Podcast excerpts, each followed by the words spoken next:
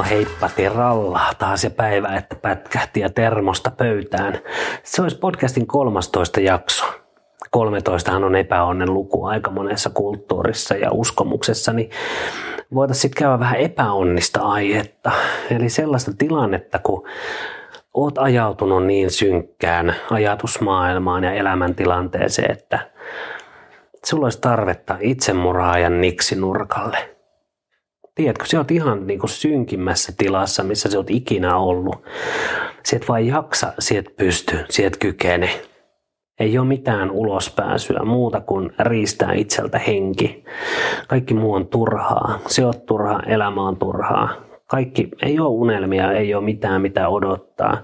Mistään ei tullut mitään, mikään ei mennyt niin kuin sinä halusit. Ja miksi tavallaan enää jaksaa, enää yhtään?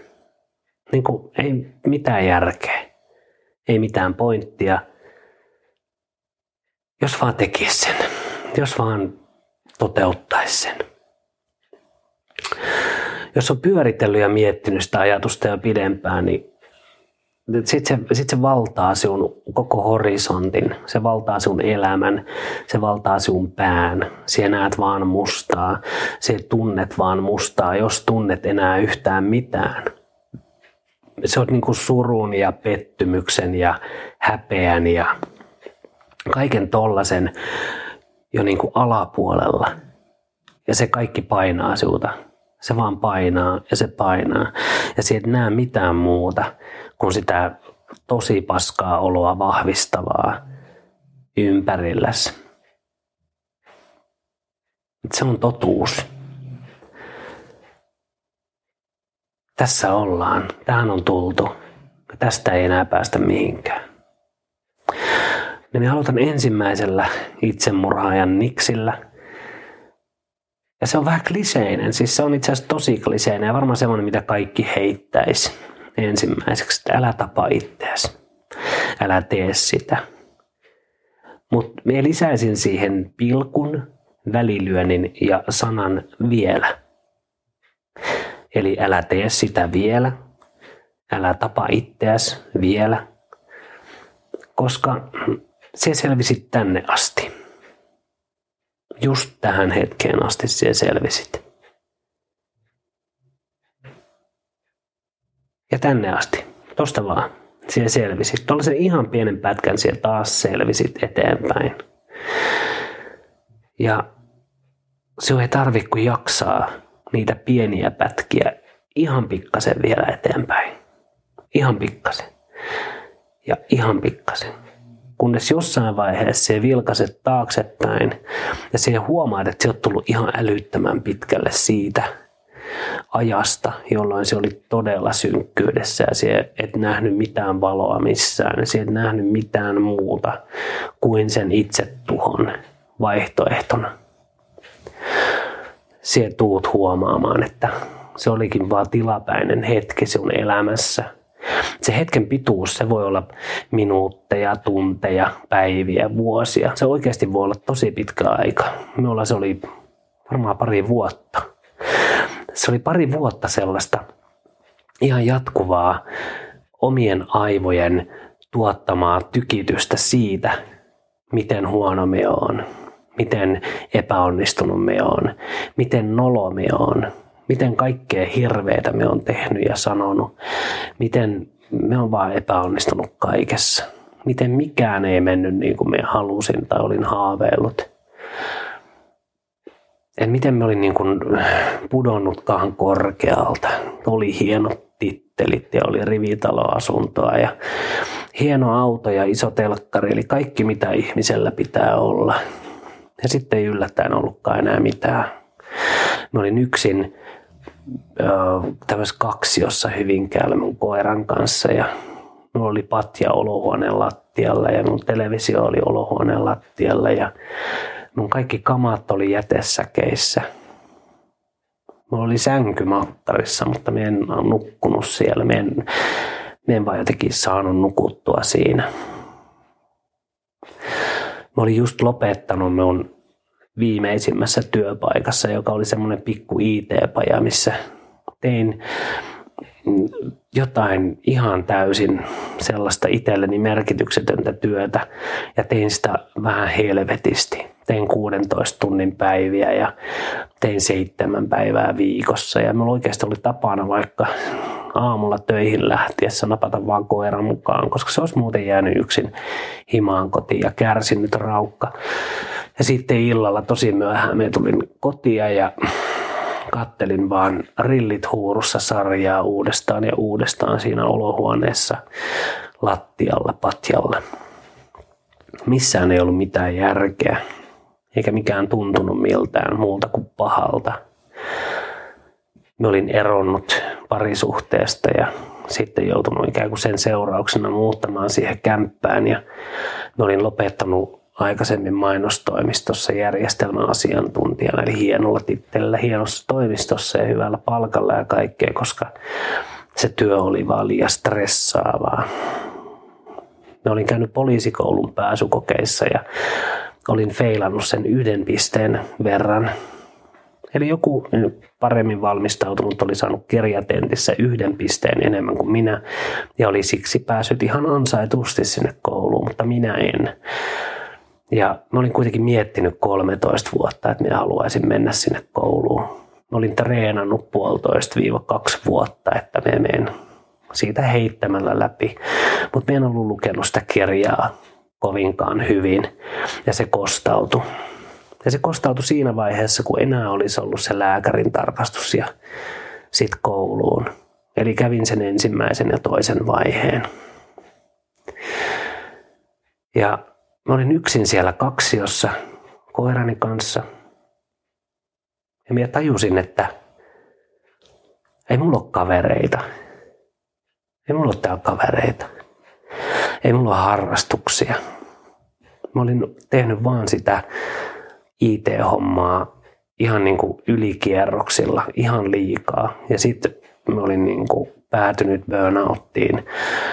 Ja sen seurauksena sitten mennyt lääkäriin ja lääkäri oli kehottanut voimakkaasti, että jospa lopettaisit siellä työpaikassa ja niinpä minä sitten tein.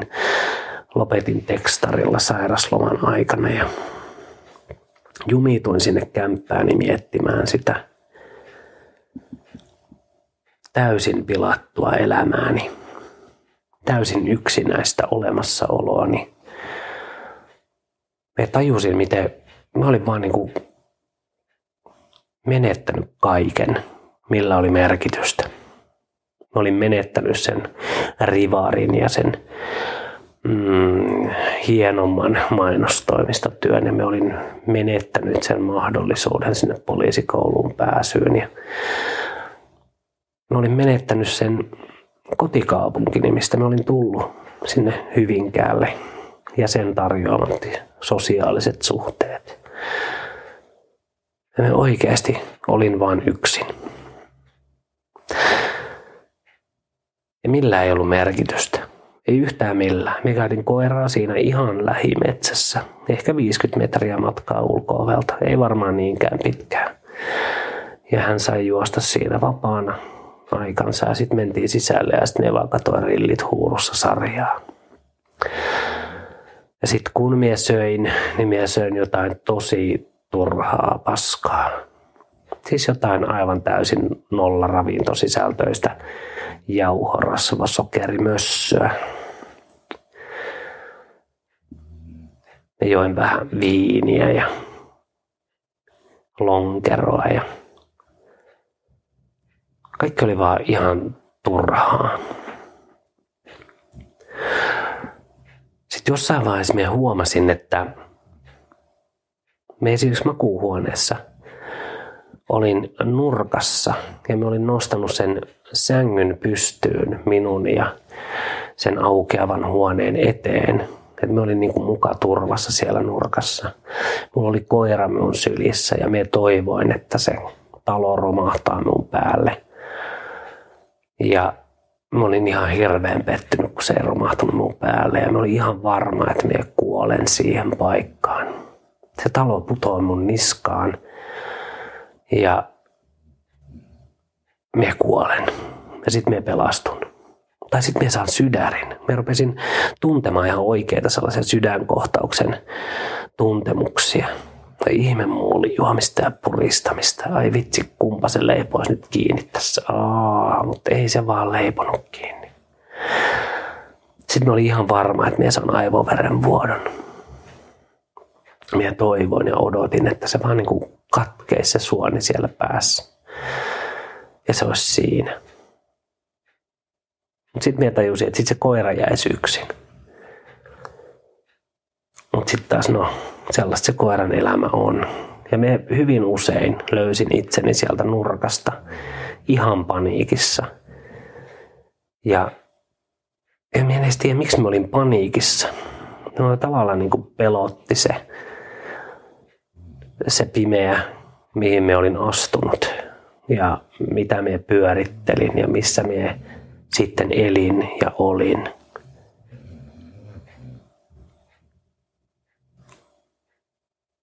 Ja sitten mun piti jossain vaiheessa lähteä ostelemaan lisää ruokaa esimerkiksi.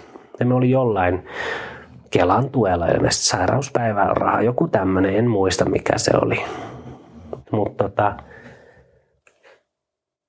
tilanne oli päässyt sellaiseksi, että minulla ei ollut enää kuin joku 16 euroa tilillä. Ja minun piti lähteä nostaa se pankista, koska 20 pienempää ei saanut automaattista. Ja minä menin pankkiin ja otin sen jonotusnumeron ja menin istumaan ja istuin varmasti siis minun päässäni. Istuin ainakin kolme varttia siinä ne numerot ei vaihtunut ja sitten se iski minuun, että ne kaikki ihmiset tietää, että minun piti tulla pankkiin nostamaan rahaa, koska me on niin köyhä, että me en saa nostettua automaatilta rahaa. Ja minun tuli ihan hirveä paniikki taas. Ja me pakenin sieltä pankista pihalle, en mitenkään hirveän dramaattisesti, vaan yritin olla kuulisti, vaikka tiesin, että kaikki ne katto ja hihitteli, että vittu, mikä luuseri.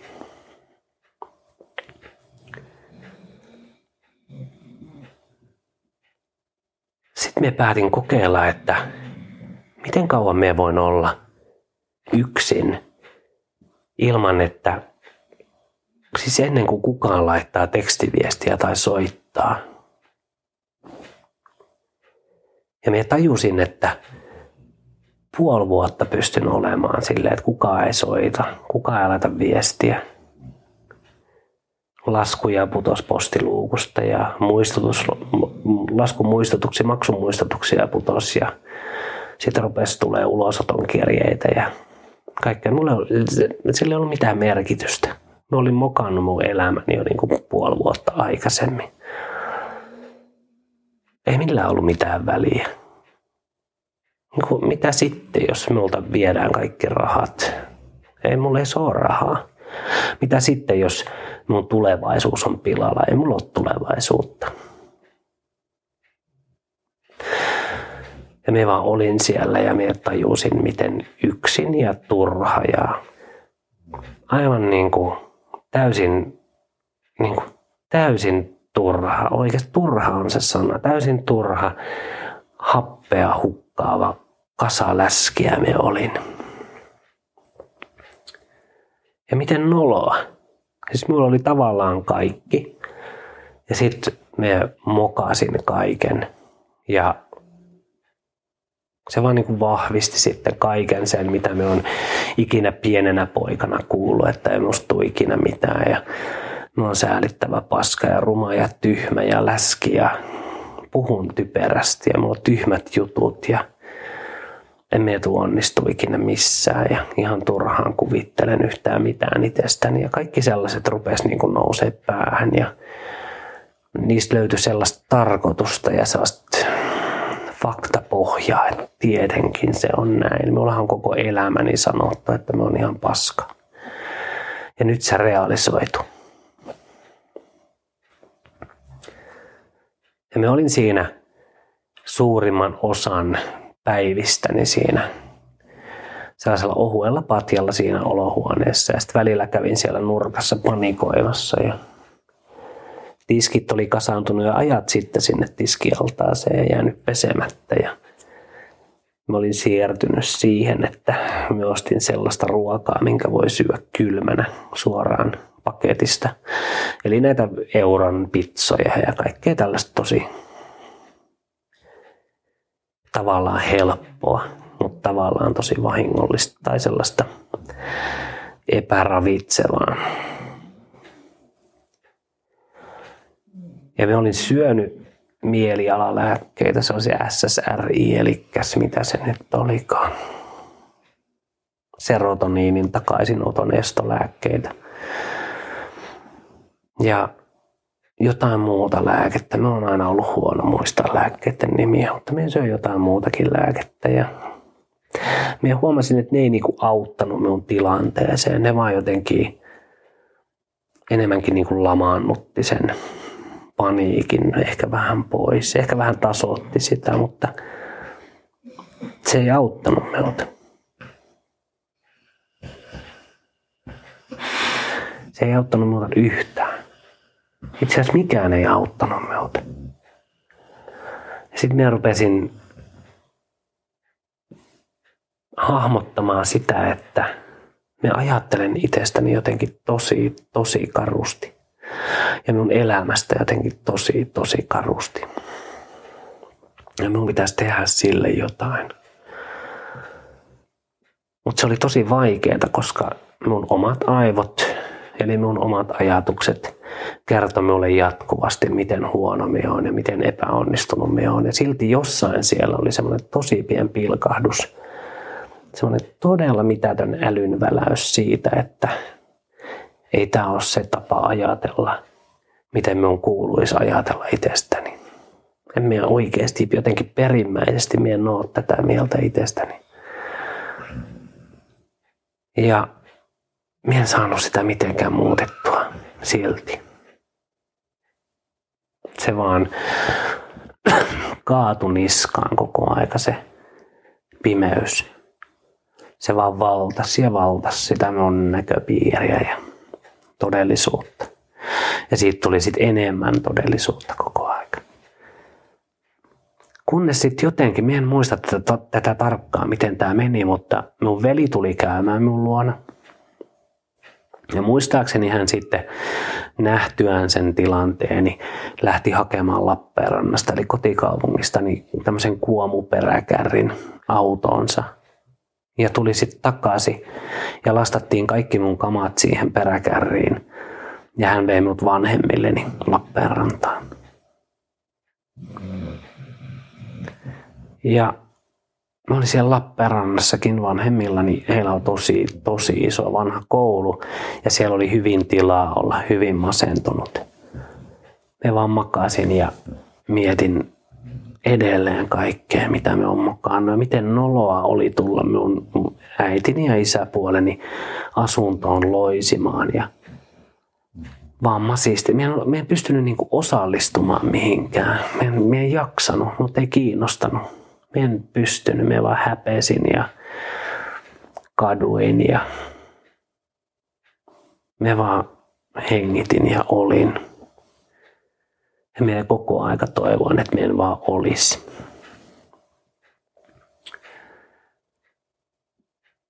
Me koitin soittaa rumpuja. Mä oon soittanut yli 30 vuotta rumpuja. Me on siinä oikeasti käsittääkseni verrattain hyvä.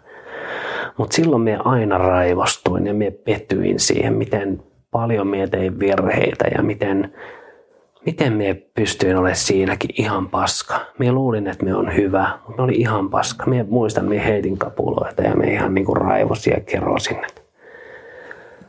Miksi tämänkin piti mennä pilalle? Koska se oli tavallaan pitkälti se asia, minkä kautta me koin tunteita ja kanavoin tunteita. Ja se oli semmoinen hyvän mielen juttu. Se oli se juttu, mitä me teen. Ja sekin oli pilalla.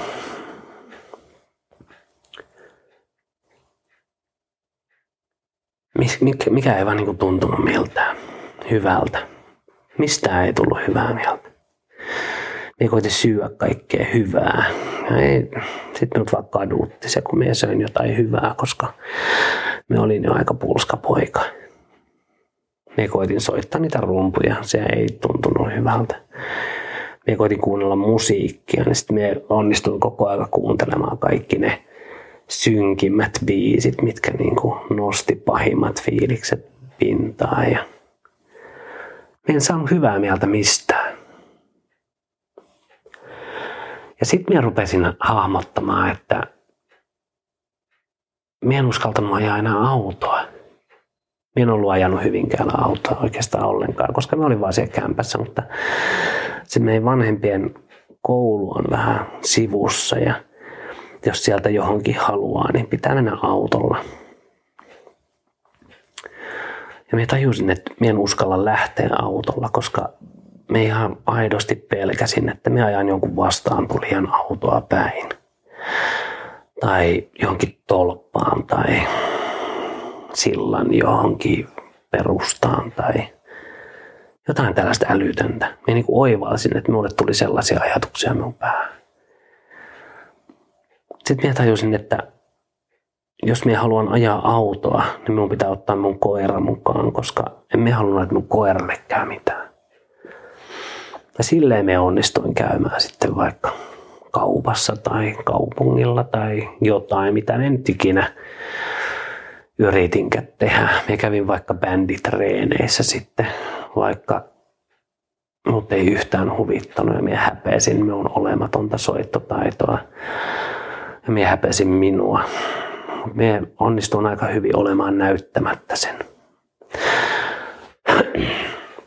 Koska sitten kun on tarpeeksi masentunut, kun on tarpeeksi syvällä, tarpeeksi ahdistunut, niin se tulee tosi hyvä esittämään, että asiat on todella mahtavasti. Eikö siis ihan tosi hyvä päivä? Miten sinulla menee? Ja sitten muut ihmiset käy kertoa omasta elämästään, omista päivistään ja sitten sinä saat hämättyä sen huomion heihin itseensä. Ja silleen me esitin, että me niin kuin pärjään ja voin ja pystyn. Vaikka se oli koko aika se musta paine mun päällä. Kaikki se paha, epäonnistuminen, nolous, häpeä, katumus ja vielä se tavallaan maitojunalla kotiin palaaminen sieltä isolta kirkolta. Tyyppi on ollut kuitenkin Hesois mainostoimistossa ja me olin ollut rauhanturvaajana ja diplomaattisen turvallisuuden hommissa ja semmoisia niin mukaan hienoja juttuja. Mutta autolla ajaminen pelotti. Ja se pelotti, että mulla oli auennut semmoinen luukku minun päässä, mistä tuli niitä ideoita, että hei Janne, miten jos tekisit näin, niin tämä helpottaisi. Tämä loppuisi, jos tekisit näin. Ja kun se luukku oli auennut, niin sieltä rupesi tulee todella, todella häiritseviä ja ihan rehellisesti tosi sairaitakin visioita siitä, miten minä lopetan tämän mun kärsimyksen. Ja niitä rupesi tulee ihan valtoimenaan. Niitä vaan niin kuin koko aika pomppas pää. Alkuun se oli silleen, että kun me yritin käydä nukkumaan, niin mulla tuli semmoinen joku idea. Ja se oli tosi ahdistavaa ja me taas ajattelin, että me saan sydänkohtauksen tai me saan sen aivoverenvuodon tai no me pääsen tästä, mutta kunhan toi loppuisi toi mielikuva mun päässä. Sitten me keksin lisää niitä ihan koko aika. Ja jossain vaiheessa minä huomasin, että ihan, ihan niin kuin jatkuvalla syötöllä pitkin päivää minulla oli semmoinen ihan älytön, todella sairas kavalkaadi, erilaisia itsensä tuhoamisen tapoja, mitkä vaan pomppi mun päähän ja minun silmien eteen. Ja ne tuli vielä jotenkin sellaisella saatteella, ei kato, tämä on näin siisti, tee näin. Tai hei, toi toimisi noin hyvin. Tai tuon siellä pystyisit tekemään, tämä olisi ihan varma. Ja se rupesi tuntua ihan älyttömän hyvältä idealta. Koska siis, sit, miksi minä muuten ajattelisin sitä koko aika? Ihan koko aika. Mun alitajunta haluaa kertoa minulle ultimaattisen totuuden, joka on se, että minun on mentävä. Ja minun on tehtävä hirveitä juttuja. Ja ne on tosi graafisia ne visiot. Ne on tosi yksityiskohtaisia, ne on tosi eläviä. Se on melkein semmoinen seireenin laulu jostain karilta, että tuu tänne ja teet tää, niin pelastut. Se on tosi vakuuttavaa. Mutta edelleen siellä oli se tosi pieni, ihan mitättömän pieni joku toivon pilkahdus, joka kertoi, että hei Janne, elä valkkaa noista mitään, vaan ota joku muu. Elä, ei, toi ei ole hyvä, koska siinä hajoaa joku muu juttu. Toi ei ole hyvä, koska se vaikuttaa muihin ihmisiin. Toi ei ole hyvä, koska se vaatii tämän olosuhteen ja niin edelleen. Sieltä rupesi vähän niin kuin, me rupesin keksimään, miksi ne ei ole hyviä, ne yksittäiset tavat tappaa itsensä. Ja me rupesin miettimään, no mikä olisi hyvä sellainen niin kuin koitin ratiani, rati, on rationaalinen, rationalisoida, olipa vaikea sana. Koitin rationaalisesti miettiä sitä, että mikä olisi semmoinen niin kuin hyvinkin lainausmerkeissä järkevä. Sitten minä keksin sellaisen. Mutta sitten minä tajusin, että se on semmoinen, minkä me voi mennä tekemään nyt. Mutta sitten taas se toivon kipinä siellä vähän miettiä, että hetkinen, olisiko mitään, mitä ei voisi tehdä just nyt, että jos tekisit vähän myöhemmin. Ja silloin oli syksy, niin me kehitin hyvän talveen, keksi, talveen sidotun tavan. Se vaatii sen, että on pakkasta. Ja niin me mukaan jäin odottamaan pakkasta, että me voin tehdä sen sitten.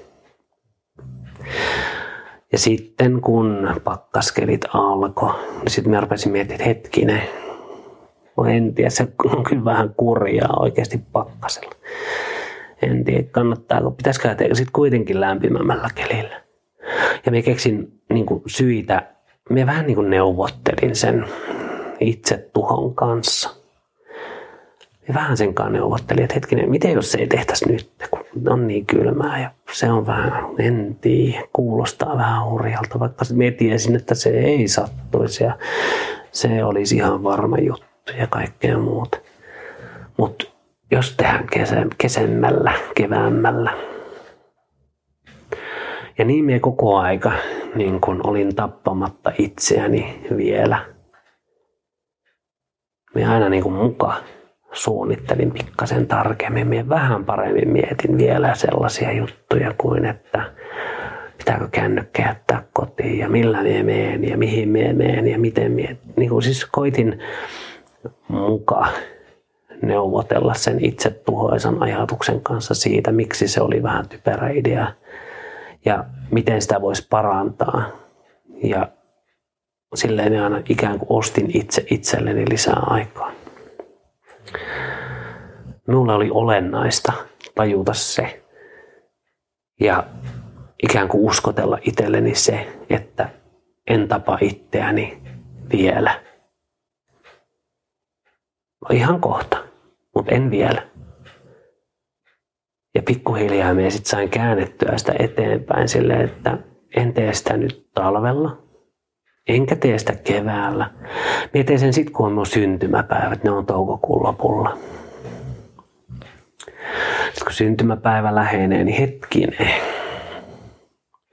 Tässä olisi kun on joululahja kaikille vihaajilleni ja niille paskoille ihmisille, jotka ei olekaan mun kavereita ja ketä ei kiinnosta ja ketkä ei laittanut tekstiviestiä ja soittanut ja ketkä ei koko aika kysele kuulumisia ja kaikkea muuta. Että jouluhan on hyvä. Ja silleen me niin pelasin sitä koko aika eteenpäin ja eteenpäin. Sitten me jossain vaiheessa päätin, että ei tämä 30, 36. syntymäpäivä ei ole hyvä. Että miten se olisi tuommoinen vaikka 40, se on hyvä pyöreä luku. Ja sitten me saisin jo hamaan tulevaisuuteen ikään kuin ajettua. Se auttoi mulla tosi paljon, kun me keksin sen, että minä en tee sitä vielä. Minä teen sen, mutta minä en tee sitä vielä. Minä teen sen huomenna. Ja minä teen sen ensi viikolla. Minä teen sen ensi syksynä, ensi keväällä, ensi talvena taas. Ja kun me olin pelannut tätä aikaa lisää itselleni, Niin me rupesin hakemaan apua. Me hain kriisikeskuksesta ensin apua. Se kuulosti hyvältä kriisikeskus. Mulla on kriisi ja on keskus, jossa hoidetaan kriisejä ja menin sinne ja juttelin siellä ihmisen kanssa ja se ei oikein auttanut. Mutta hän ohjasi mielenterveyspalveluiden piiriin. Ja siellä juttelin ja täyttelin kaavakkeita ja juttelin psyk- psykologille ja psykiatrille ja niille psykiatrisille sairaanhoitajille ja psykiatrilta sain taas jotain lääkkeitä ja sitten ne lääkkeet teki saman tempun, ne vähän niin kuin aiheutti sellaisen lamaantumisen, semmoisen pumpulin. Minusta itsestä tuntui siltä, että multa hävisi niin kuin joku korkeampi ajattelun taso. Että minä pystyisin vaikka esimerkinomaisesti miettimään, että pitää käydä kaupassa, mutta minä en pystynyt miettimään, mitä minun pitää ostaa sieltä. Ja minä taas tajusin, että ei ne lääkkeet niin kuin ole se temppu minulle. En sano, etteikö ne voisi olla sitä sinulle. Mutta ne SSRI-lääkkeet me lopetin silloin jo aikaa sitten. Ja ne jotkut toiset lääkkeet lopetin silloin aikaa sitten. Sitten kokeilin näitä, mitä sain tässä hetkessä. Ja lopetin ne. Kun minä oivasin, että se todella on se mun ajattelu, se ongelma. Mä oon nyt jotenkin ruvennut ajattelemaan ihan väärin. Et nyt minun pitää enempi niin kuin saada tukea siihen, että miten ajatellaan. Ikään kuin lainausmerkeissä normaalisti. Ja sitten me sanoin sille psykiatrille ja psykologille, että minä en usko, että se on noissa lääkkeissä se temppu minulle, vaan minun pitää opetella ajattelemaan uudella tavalla. Ja sitten ne ohjasi minut terapeutille, joka oli erikoistunut traumaperäisen dissosiaatiohäiriön hoitamiseen. Tai siis dissosiointiin taisi olla hän erikoistunut. Ja minulla on semmoinen, tämä on ollut semmoinen traumaperäinen dissosiaatiohäiriö, joka nyt lyhyesti tarkoittaa sitä, että kun kehittyvää lasta mätkitään vaikka päähän ja ympäri kroppaa ja huudetaan ja potkitaan ennen kuin se edes käsittää ympäröivää maailmaa, niin tulee semmoinen tapa, että dissosioi itsensä, eli poistaa itsensä siitä tilanteesta, missä onkaan. Ja mulla sitä kävi aikuisia vielä aika paljon. Että mun on esimerkiksi vieläkin vaikea muistaa, milloin jotain on tapahtunut ja kun se on tapahtunut, niin mitä silloin on tapahtunut. Jos se on ollut joku merkittävä juttu. Ja se merkittävä juttu voi olla vaikka lempibändin keikka Hartwall Areenalla, niin en muista mitään siitä. Muistan, muistan sen itse bändin, että sitä olin katsomassa, mutta tosi kapeita pieniä välähdyksiä vaan siitä keikasta esimerkiksi. Mutta ei se dissosio, dissosiaatioihin erikoistunut terapeutti sitten oikeasti auttanut. Mien, niinku, mien vaan jotenkin resonoinut hänen kanssaan ei vaan jotenkin sujunut. Siis varmasti pätevä ja mukava ukkeli ja tyyppi ja kaikkea ei siinä mitään, mutta se ei vaan jotenkin toiminut. Sitten minä sanoin siitäkin, että hei, tämä ei nyt jotenkin oikein toiminut, että olisiko jotain muuta. Sitten minä juttelin yhden tosi pätevän terapeutin kanssa ja sitten siitä rupesi tulee semmoinen fiilis, että hei, tässähän, tässähän on niin jotain ideaa, että tästähän voi olla apua. Mutta se oli sen mielenterveyspäivystyksen tyyppi ja siinä oli rajallinen määrä kertoja, mitä siellä voi käydä. Ja sitten hän kehotti, että minä hakisin sitä Kelan, Kelan jotain korvaamaa terapiaa ja hainkin ja sitten hän antoi minulle listan terapeuteista, jotka harjoittaa sellaista terapiamuotoa, jonka hän uskoi auttavan minua. Ja sitten minä niistä listan terapeuteista laitoin kaikille sähköpostia ja vaan yksi vastasi. Ja kävin siellä sellaisella tutustumiskäynnillä. Se meni niin hyvin, että me sitten päätin, että hei, me voisin Joe kanssa jutustella lisää. Ja me kävin siellä kolme vuotta ja se oli todella, todella hyvä itselle. Lähinnä se meni siihen, että me vaan kerroin, mitä me ajattelen ja sitten siinä kertoessani oivalsin itse juttuja ja sitten välillä hän auttoi oivaltamaan niitä juttuja. Mutta se oli mulle tosi toimiva juttu. Tähän koko prosessiin meni vuosia. Kolme vuotta sitä Kelan tukemaa, pari vuotta sekalaista härväystä erilaisten terapeuttien kanssa, psykologien ja psykiatrien ja kävi yksityisellä psykologilla ja aktiivisesti itse hain sitä apua, mikä niin resonoisi minun kanssani. Ja kokeilin niitä lääkkeitä, mitä tarjottiin ja sitten neuvottelin siitä, että miten olisi vaan saisin tukea ajattelun muuttamiseen. Ja se oli semmoinen aktiivinen prosessi. Niin itsemurhaajan niksinurkan toinen niksi olisi sitten sen älä tapa itseäsi vielä niksin jälkeen se, että hae apua.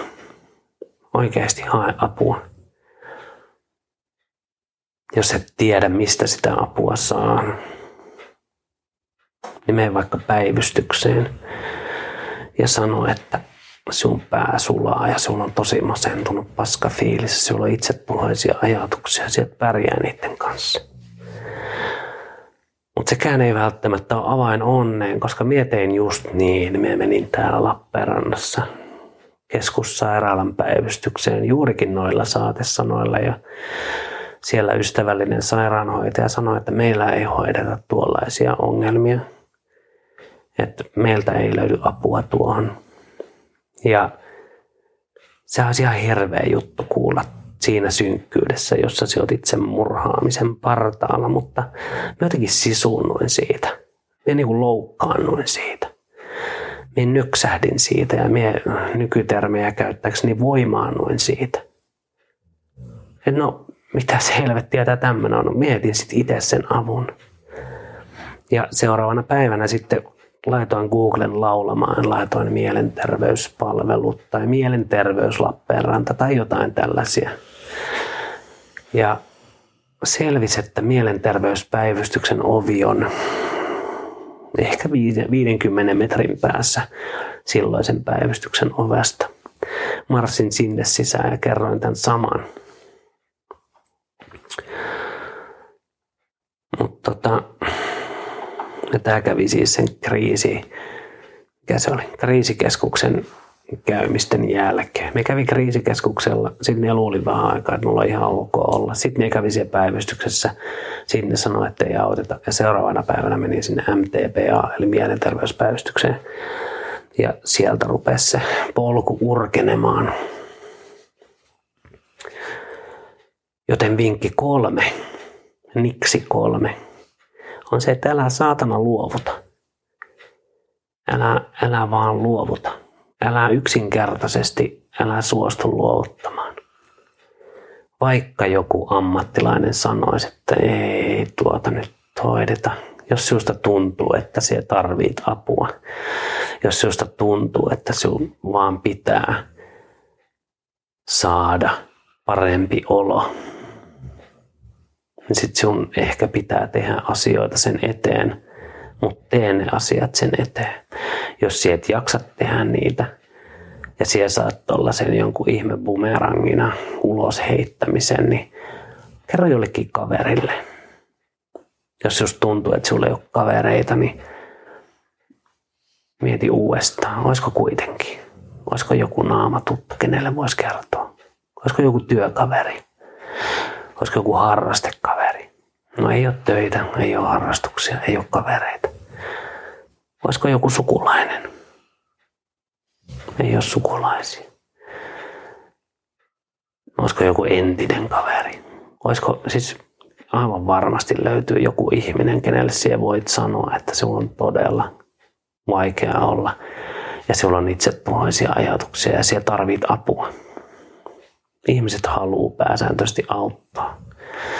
Se voi siinä synkimmässä mustassa tuntua, että eihän ketään kiinnosta, ei kukaan halua auttaa ja se on ihan turha ja kaikkea tällaista ihan täyttä puppa paskaa. Mutta se ei ole fakta, se ei ole totuus. Se on vaan ajatus. Tai ne on vaan ajatuksia. Ihan samalla tavalla ajatuksia kuin se, että me ajattelen nyt, että olen höyryveturi, joka paiskautuu kersikkapuupuistoon. No enpä saatana ollut, enpä saatana pamahtanut. Me ajattelen nyt, että tuo vieressäni kuorsaava koira muuttuu kaniksi. No ei se muutu. Reaalimaailma ei vastaa niitä ajatuksia aina, eikä välttämättä edes yleensä. En muista mones niksi, tämä on sanotaan vaikka neljäs. Mutta neljäs niksi on se, että ymmärrät, että ajatukset oikeasti on vain ajatuksia. Ne on sun omien aivojen tuottamia ajatuksia. Ja se ei tee niistä totta vaikka ne miten myllyttäisi sitä, sun omat aivot myllyttäisi sulle jotain ihan hirveätä, ihan kauheata, tosi raskasta, tosi pimeätä, tosi synkkää, tosi lohdutonta. Ne on vaan ajatuksia ja ne on sinun päässä, ne on sinun aivoissa.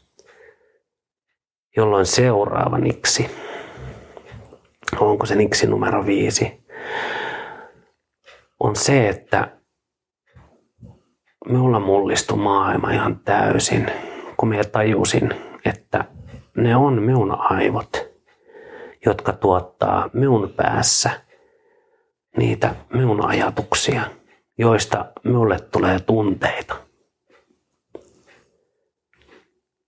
Viides niksi on siis, että kannattaa oivaltaa, että sinä omistat sinun tunteet,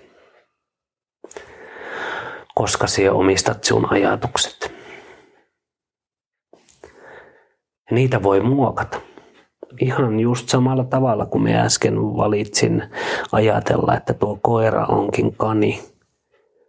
Minä voin valita silloin, kun mulle tulee synkkä ajatus siihen tilalle jotain positiivista. Ja mitä positiivista nyt sitten keksis? Jos mun aivot sanoo, että me on ihan paska. Mitä positiivista minä keksin? Jos minä koitan vääntää, no en ole paska niin ei se toimi.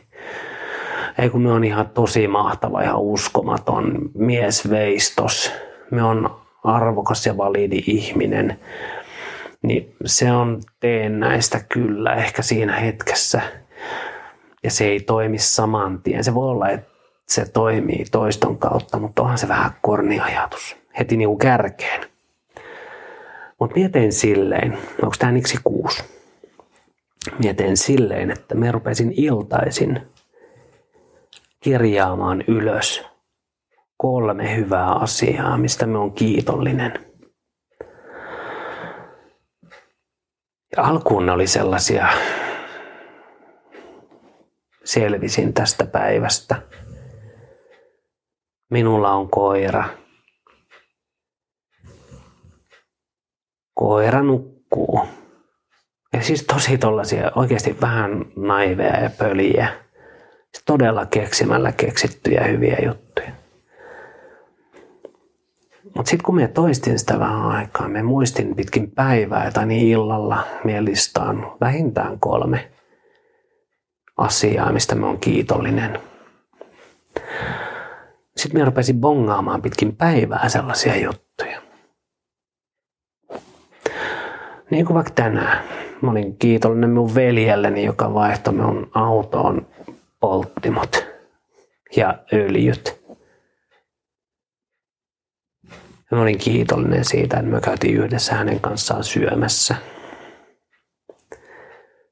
Ja mä olin kiitollinen siitä, että mulla on tommonen koira, joka oli tosi iloinen tänään, kun sai kikkailla menemään ulkona vapaana niin me rupesin bongaan näitä pitkin päivää, että me muistan ne illalla kirjoittaa ylös ihan fyysisesti kynällä paperille ne kolme hyvää juttua. Vähintään kolme hyvää juttua. Ja kuin huomaamattaan siinä kouluttaa itsensä siihen, että oppii näkemään niitä hyviä juttuja, niitä hyviä juttuja, mistä on kiitollinen.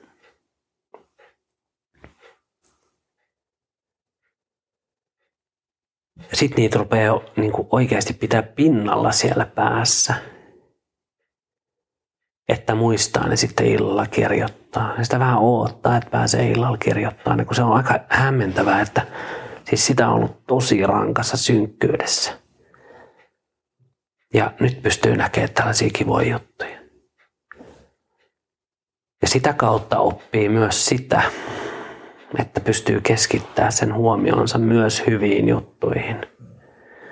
Eli pystyy valitsemaan sen, mihin keskittyy ja kun sitä on tarpeeksi harjoitellut, mulla on vuosia takana nyt, mutta nyt pystyy missä tahansa tilanteessa ihan valitsemaan, mihin keskittyy. Keskittyykö negatiiviseen vai positiiviseen ja jopa niin, että keskittyykö siihen yhteen negatiiviseen vai näihin moniin positiivisiin asioihin, mitä nyt on.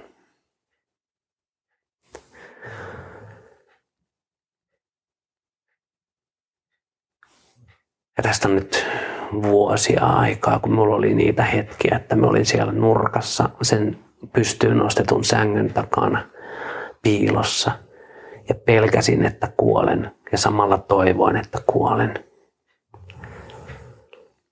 Tästä on vuosia, kun mä oon pelännyt ihmisiä ja sitä, että ne tietää minun heikkoudet ja ne tietää, että me on köyhä ne tietää, että me on masentunut. Ne tietää, että me on epäonnistunut elämässä.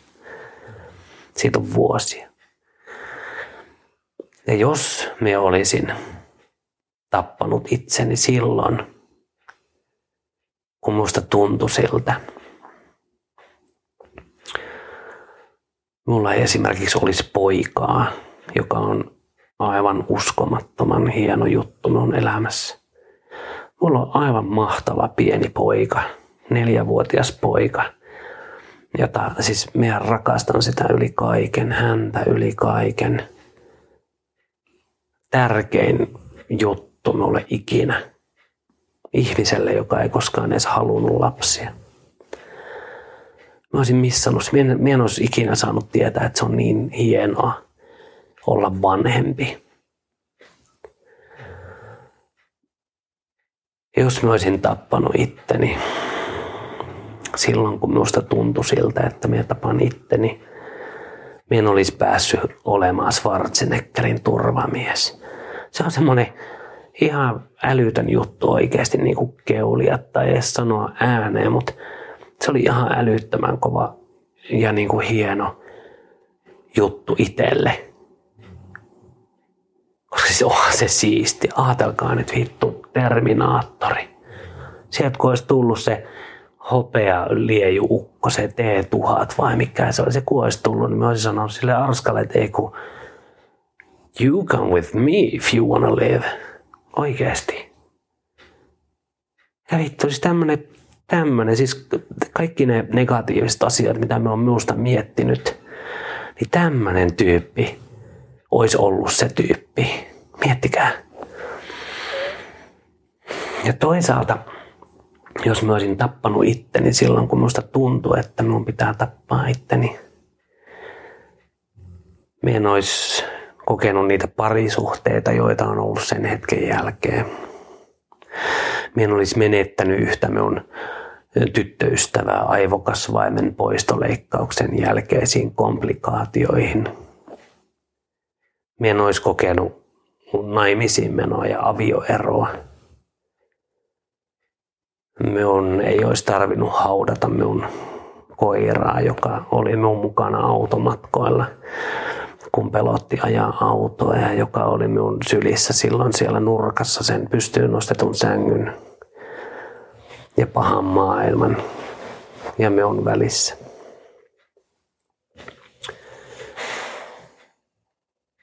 Mutta niin kuin hetkeäkään minä en ole katunut sitä, että minä en tappanut itseäni silloin, kun minusta tuntui siltä, että minun pitää tappaa itteni. Päinvastoin. Ja yksi, nyt tässä just tuli taas yksi niksi mieleen. En tiedä, onko tämä kuusi vai seitsemän vai mikä lie.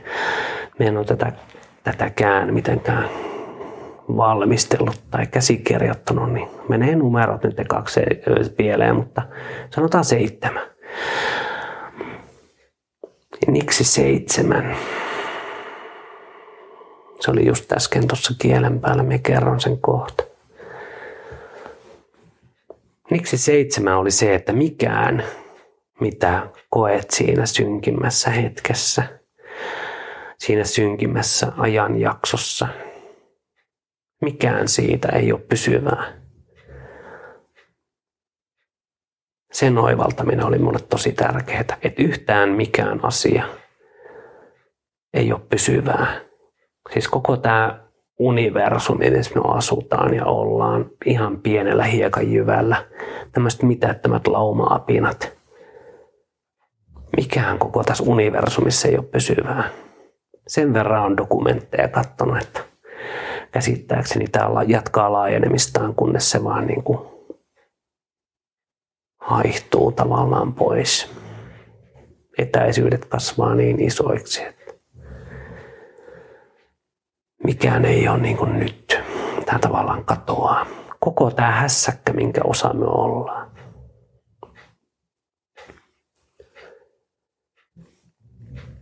Tajuaa sen, että mitkään ne huonot tunteet ei ole kiveen hakattu. Mikään, mitä sinulle on ikinä sanottu, ei ole semmoinen ehdoton pysyvä totuus, joka määrittää sinulta mikään mitä sinä ajattelet ei ole sellainen. Mikään mitä sinä olet saavuttanut ei ole se juttu, mikä määrittää sinut. Siellä voit keksiä itsesi uudestaan. Siellä voit kokeilla ihan uusia juttuja, mitä sinulle ei tullut edes mieleen. Ja siellä voit hämmästyä siitä, miten hienoa on sen synkimmän hetken toisella puolella. Miksi kahdeksan? Tämän täytyy olla kahdeksan. On se, että kun se kerran oot käynyt siinä reunalla, siinä olemassaolon reunalla, sä et joudu sinne enää ikinä. Koska vähän niin kuin siellä menet ekaa kertaa jonnekin kauas uuteen paikkaan, mistä sä et tiedä, mitä siellä on tarkalleen ja minkälaista, minkälaisia ihmisiä, mitä siellä tapahtuu ja kaikkea, niin se menomatka on ihan hirveän pitkä. On ihan hirveän. Tuntuu, että niin kuin ollaanko se perillä. Come on. Joks nyt ollaan perillä, joks nyt ollaan. Tässä meni varmaan tunteja ja tunteja ja tunteja, ehkä vuorokausia, kun sinne mentiin. Sitten taas kotimatka on tosi paljon lyhyempi. Mutta seuraavan kerran, jos se menet sinne samaan paikkaan, niin se matka on paljon lyhyempi. Se tuntuu paljon lyhyemmältä. Tiedätkö tämän efektin? Tässä käy vähän sama homma. Sitten kun sä oot mennyt kairaamaan sitä pohjaa päälaellasi, niin sä ensinnäkin tiedät, että siellä on pohja. Ja kun sä oot sieltä kerran noussut, niin sä tiedät, että sieltä pääsee ylös. Ekalla kerralla saattaa luulla, että menee vaan niin syvälle, että sieltä ei pääse ikinä pois. Ja tästä päästään niksi yhdeksään. Niksi yhdeksän on se, että jossain vaiheessa siinä kaikista synkimmässä, mustimmassa, mustassa, raskaimmassa, raskaassa, se huomaat, se väistämättä huomaat, että hetkinen, tänään ei ole ihan niin raskasta kuin eilen.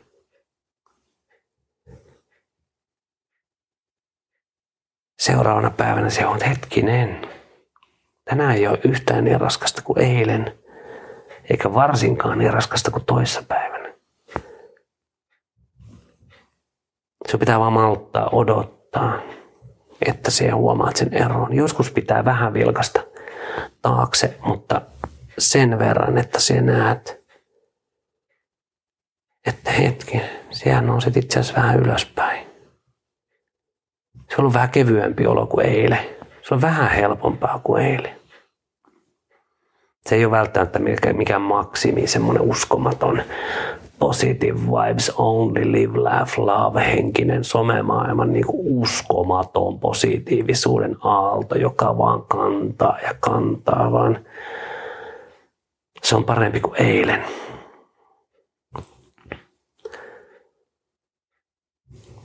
Sitten kun se just huomaa tämän tällaisen niin aaltoliikkeen, että siellä voit mennä sille otsa edellä pohjaan, mutta siellä pomppaat ylös väistämättä.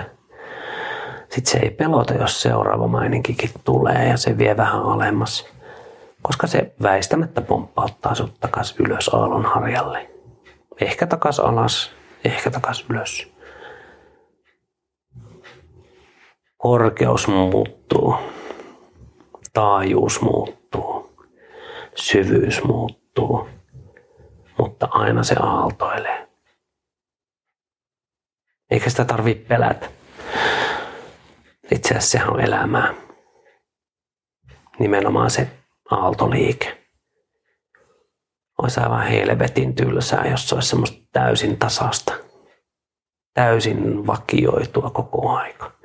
Semmoista päiväni murmelina osastoa, että heräät aamulla ja siinä tiedät, että hetkinen, tätä tämä nyt sitten on taas, kunnes nukahdan. Ja taas heräät aamulla ja aha, tämä on sama kuin eilen, huomenna on sama kuin tänään. Ja niin edelleen. Hyväksyt sen, että nyt tulee niksi, en tiedä monesko, mutta niksi, hyväksyt sen, että elämä on mitä se milloinkin on. Ja se on hyvä niin. Itse asiassa mitä vähemmän sitä tiukkaan rajaa ja asettaa itselleen niitä uskomattoman hienoja visioita tulevasta ja odotuksia ja oletuksia, niin sitä enemmän se voi yllättää ihan positiivisesti. Elämälle voikin olla ihan niin kuin auki, avoin. Se voi siinä omassa tyrskyisyydessä ja myrskyisyydessään ollakin itse asiassa aika helvetin hieno kokemus.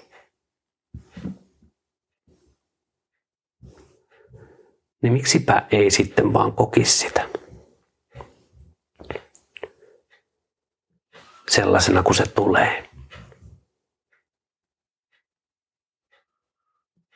Ihan pikkasen vielä. Katso, mitäköhän huomenna tapahtuu. Koska sieltä voit tänään tietää, mitä huomenna tapahtuu. Me on huomannut, että kannattaa jää kattelemaan, mitä huomenna tapahtuu. Ei sitä, sitä ei vaan tiedä. Se on niin, niin siistiä.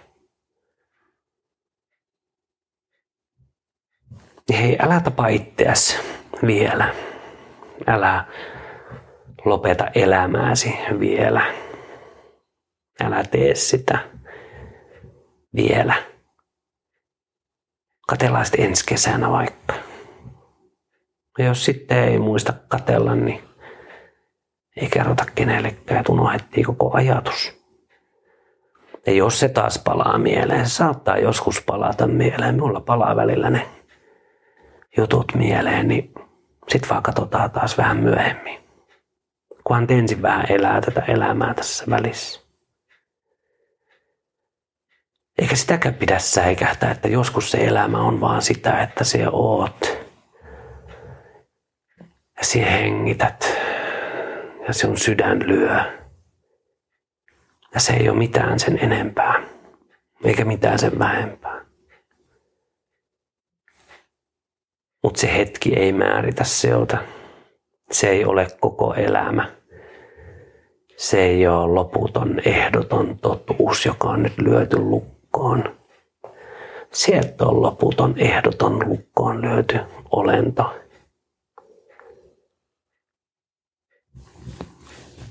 Ja ajattele, jos tänne asti kuuntelin, niin selvisit taas tunnin pidempään eikä varmaan tehnyt edes ihan hirveän kipeätä. Eihän meillä ole mitään hätää. Sitä paitsi tässä on aika hyvä olla. Minä hengitän, minun sydän lyö. Koira nukkuu. Täällä on rauhallista, hiljasta. Ei mulla ole mitään hätää. Ei sullakaan oikeasti ole mitään hätää. Jos just tuntuu, että sinulla on ihan hirveä hätä, niin Mielenterveys ryllä taitaa olla semmoinen kriisipuhelin, minne voi soittaa ihan milloin vaan. Sairaalan kautta terveyskeskuksen päivystykseen voi soittaa kautta mennä ja pyytää apua. On kriisikeskuksia. On mielenterveyspalveluita. Ja sun ympärillä on ihmisiä.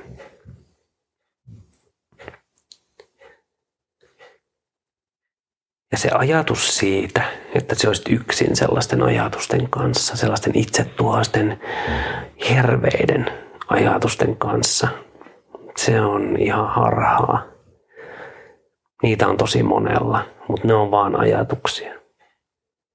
Ne on todellisempaa kuin melkein mikään siinä hetkessä, mutta ne on silti vaan ajatuksia. Se on vaan sinun tulkinta sinun elämästä just tällä hetkellä tai just sillä hetkellä. Ja se luulo siitä, että olet aivan merkityksetön ja ketään ei kiinnosta, sekin on aivan täyttä puppaa ja paskaa. Esimerkiksi minulta kiinnostaa sen verran, että minä nyt haluan puhua nämä jutut just sinulle. Jos se vaikka auttaisi sinulta siinä, että et tapa itseäsi vielä.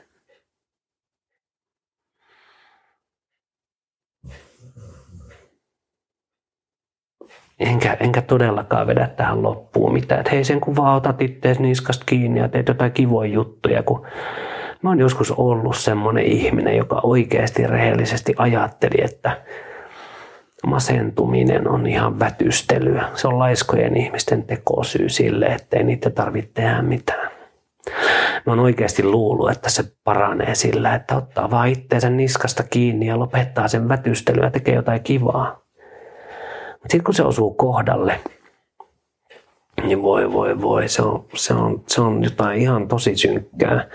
Se on jotain tosi voimallista.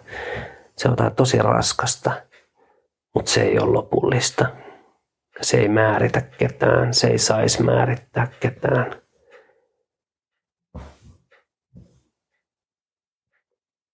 Mutta tervetuloa tänne toiselle puolelle sitten, kun oot ihan pikkasen jaksanut vielä.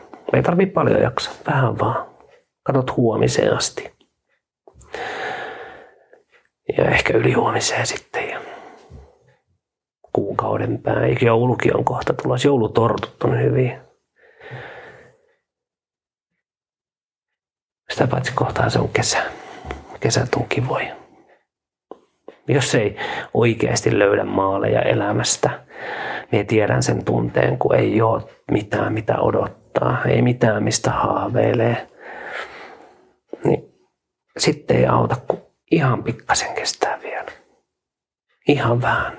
Ja sitten jossain vaiheessa se vaan huomaat, että se oikeasti ootat jotain vähän niin kuin minä odotan vaikka seuraavaa sunnuntaita, koska silloin poika tulee taas viikolleen tänne. Ei elämä ole nytkään täydellistä. Me valehtelisi, jos me väittäisi, että tämä on ihan uskomaton onnella. Ei se ole, mutta se ei ole enää kertaakaan ollut niin synkkää kuin se oli silloin, kun me halusin tappaa itteni. Ja me on aivan varma, mä oon täysin varma, että se ei enää ikinä tuu olemaan niin synkkä. Koska me on mennyt sellaisiin luoliin ja syviin, syvänteisiin, missä asuu semmoisia demoneita, joita helposti säikähtää ja pelkää ja joita koittaa tumpata kauemmas ja joita koittaa paeta. Mutta jos hyvin käy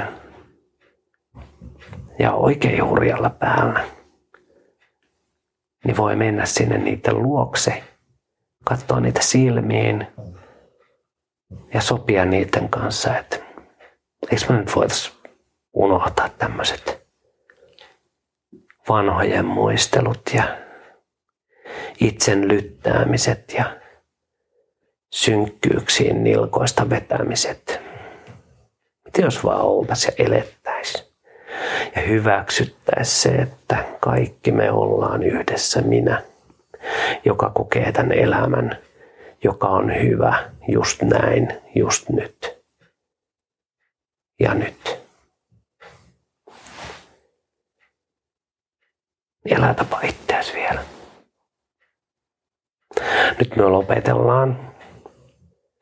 Ja näitä jaksoja nyt löytyy täältä sitten jatkossakin, jos kiinnostelee. Jos ei kiinnostele, niin tee jotain, mikä kiinnostelee. Jos ei mikään nyt kiinnostele, niin jaksa ihan pikkasen vielä. Sieltä se löytyy taas. Ja näihin tunnelmiin lopetellaan tältä kertaa. Hei, kiitos kun kuuntelit. Hyvä. No niin, hei hei.